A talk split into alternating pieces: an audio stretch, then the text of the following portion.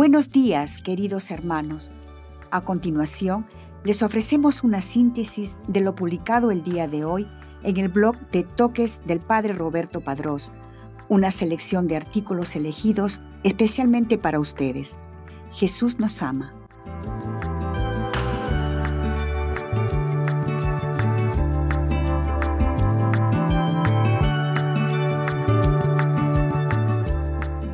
Día la iglesia conmemora a San Sofronio de Jerusalén, obispo.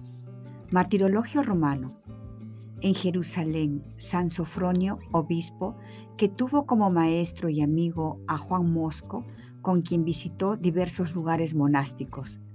Fue elegido a la muerte de Modesto para la sede de la ciudad santa, y en ella, cuando cayó en manos de los sarracenos, defendió valientemente la fe y la seguridad del pueblo. Murió en el 639. Breve biografía. Sofronio nació en Damasco y desde pequeño estudió tan excesivamente que estuvo a punto de quedar ciego. Pero gracias a eso el santo llegó a ser tan versado en la filosofía griega que recibió el sobrenombre del sofista. Junto con su amigo, el célebre ermitaño Juan Mosco, Viajó mucho por Siria, Asia Menor y Egipto, donde tomó el hábito de monje el año 580. Los dos amigos vivieron juntos durante varios años en la Laura de San Sabas y el monasterio de Teodosio cerca de Jerusalén. Su deseo de mayor mortificación los llevó a visitar a los famosos ermitaños de Egipto. Después fueron a Alejandría, donde el patriarca San Juan el Limosnero y le rogó que permaneciesen dos años en su diócesis para ayudarle a reformarla y a combatir la herejía. En dicha ciudad fue donde Juan Mosco escribió El Prado Espiritual, que dedicó a San Sofronio. Juan Mosco murió hacia el año 620 en Roma, a donde había ido en peregrinación. San Sofronio retornó a Palestina y fue elegido patriarca de Jerusalén por su piedad, saber y ortodoxia. En cuanto tomó posesión de la sede, convocó a todos los obispos del patriarcado para condenar la herejía monotelita y compuso una carta sinodal en la que exponía y defendía la doctrina católica. Esa carta, que fue más tarde ratificada por el Sexto Concilio Ecuménico, llegó a manos del Papa Honorio y del Patriarca de Constantinopla, Sergio, quien había aconsejado al Papa que escribiese en términos evasivos acerca de la cuestión de las dos voluntades de Cristo. Parece que Honorio no se pronunció nunca sobre el problema. Su silencio fue muy poco oportuno, pues conducía a la impresión de que el Papa estaba de acuerdo con los herejes. Sofronio, viendo que el emperador y muchos prelados del Oriente atacaban la verdadera doctrina, se sintió llamado a defenderla con mayor celo que nunca. Llevó al monte Calvario a su sufragenio Esteban, obispo de Dor, y ahí le conjuró por Cristo crucificado y por la cuenta que tendría que dar a Dios el día del juicio, a ir a la sede apostólica, base de toda la doctrina revelada, e importunar al Papa hasta que se decidiese a examinar y condenar la nueva doctrina.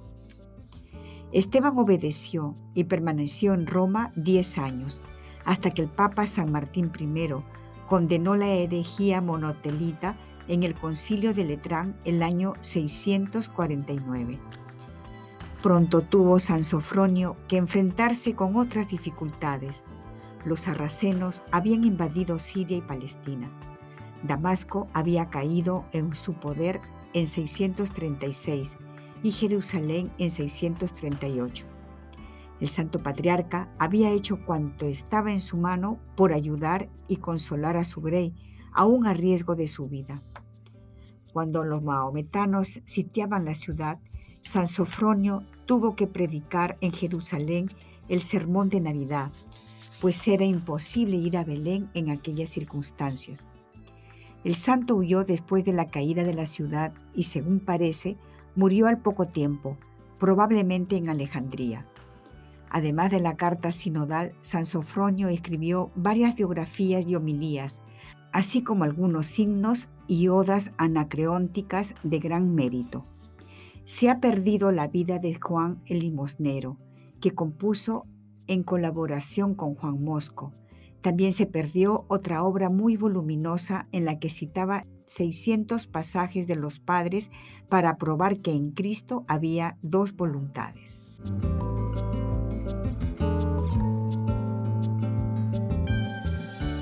A continuación, una breve meditación acerca del Evangelio del día.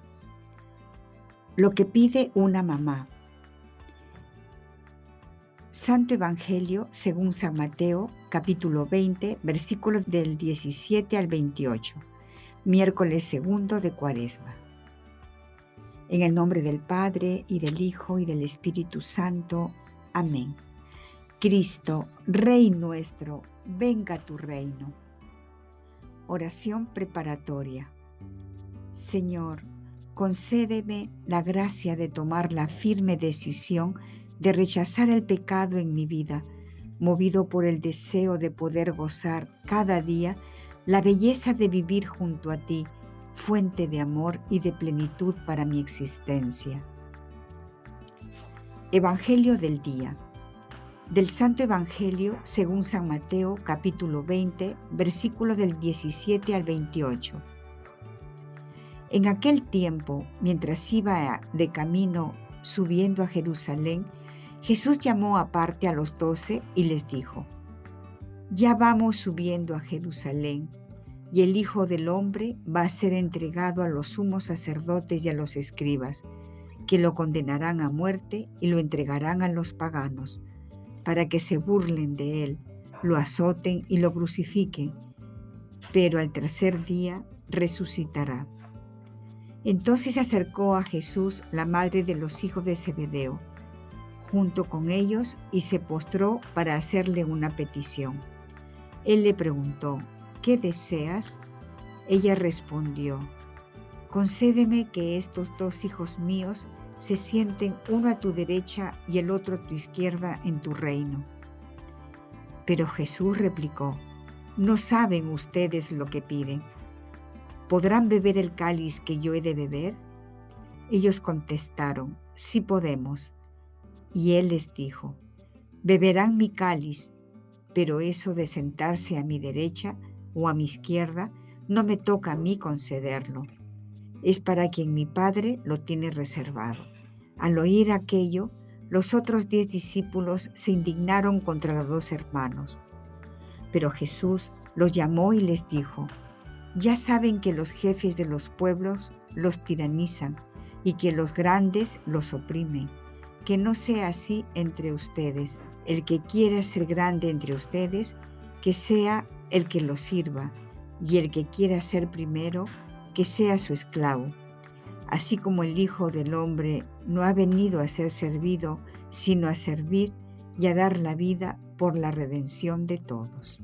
Palabra del Señor, gloria a ti, Señor Jesús. Medita lo que Dios te dice en el Evangelio. La petición que dirige a Jesús la Madre de Santiago y Juan, desde una perspectiva humana, puede parecer una petición egoísta, que como dice el Evangelio, causó una cierta indignación entre los apóstoles. Pero si esa petición la hacemos desde la fe, con un corazón humilde y confiado, puede tener un profundo valor no se trata de una petición en la que el objeto sea obtener un mejor puesto que los demás, sino de una petición movida por el deseo de estar junto a Jesús. Es desear estar junto a nuestro Señor y amigo, junto a nuestro Creador y Padre, donde nuestro corazón encuentra la verdadera paz y la verdadera fuente de amor y sentido a la propia vida. En el mundo se desea ocupar los mejores puestos. Para muchas personas esto es de gran importancia y gastan toda su vida y sus energías buscando alcanzarlos, pero una vez que lo han logrado, llegará el momento en que se acabará. Por el contrario, estar junto a Dios será para siempre. Ya desde ahora podemos examinar el gozo de estar con Él cuando oramos Entramos en intimidad y nos relacionamos con Él, pasando tiempo a solas con ese corazón que tanto nos ama. Lo mismo pasa cuando le recibimos en la Sagrada Comunión o cuando lo visitamos en adoración al Santísimo, incluso cuando vivimos tantos momentos bellos con aquellas personas que amamos. Estos momentos y otros más miran y son una experiencia de lo que será el cielo para lo que fuimos creados. Gracias al amor infinito de Dios recibimos este don en nuestra vida que se manifiesta en su Hijo Jesús, quien vino a servir y entregar su vida por nosotros para redimirnos del pecado y así poder gozar de su presencia, de su cercanía, pues el pecado es la única realidad que nos separa e impide vivir este don. Por ello, en esta cuaresma, pidamos al Señor que renueve en nuestro corazón el deseo de estar con Él, de permanecer y vivir junto a Él.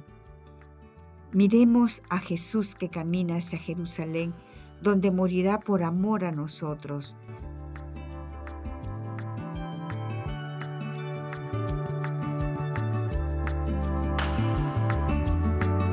Con esta parábola, Jesús quiere abrir nuestros corazones a la lógica del amor del Padre, que es gratuito y generoso. Se trata de dejarse asombrar y fascinar por los pensamientos y por los caminos de Dios que, como recuerda el profeta Isaías, no son nuestros pensamientos y no son nuestros caminos. Los pensamientos humanos están a menudo marcados por egoísmos e intereses personales y nuestros caminos estrechos y tortuosos no son comparables a los amplios y rectos caminos del Señor. Él usa la misericordia, perdona ampliamente, está lleno de generosidad y de bondad que vierte sobre cada uno de nosotros. Abre a todos los territorios de su amor y de su gracia inconmensurables, que solo pueden dar el corazón humano la plenitud de la alegría. Ángelus de su Santidad Francisco, 24 de septiembre de 2017. Diálogo con Cristo. Esta es la parte más importante de tu oración. Disponte a platicar con mucho amor con aquel que te ama. Propósito. Proponte uno personal el que más amor implique en respuesta al amado. O si crees que es lo que Dios te pide, vive lo que se te sugiere a continuación. Buscaré vivir lo ordinario de mi vida con la conciencia de estar en compañía de Jesús. Despedida. Te damos gracias, Señor, por todos tus beneficios, a ti que vives y reinas por los siglos de los siglos. Amén. Cristo, Rey nuestro, venga a tu reino. Virgen prudentísima, María, Madre de la Iglesia, ruega por nosotros. En el nombre del Padre, y del Hijo, y del Espíritu Santo.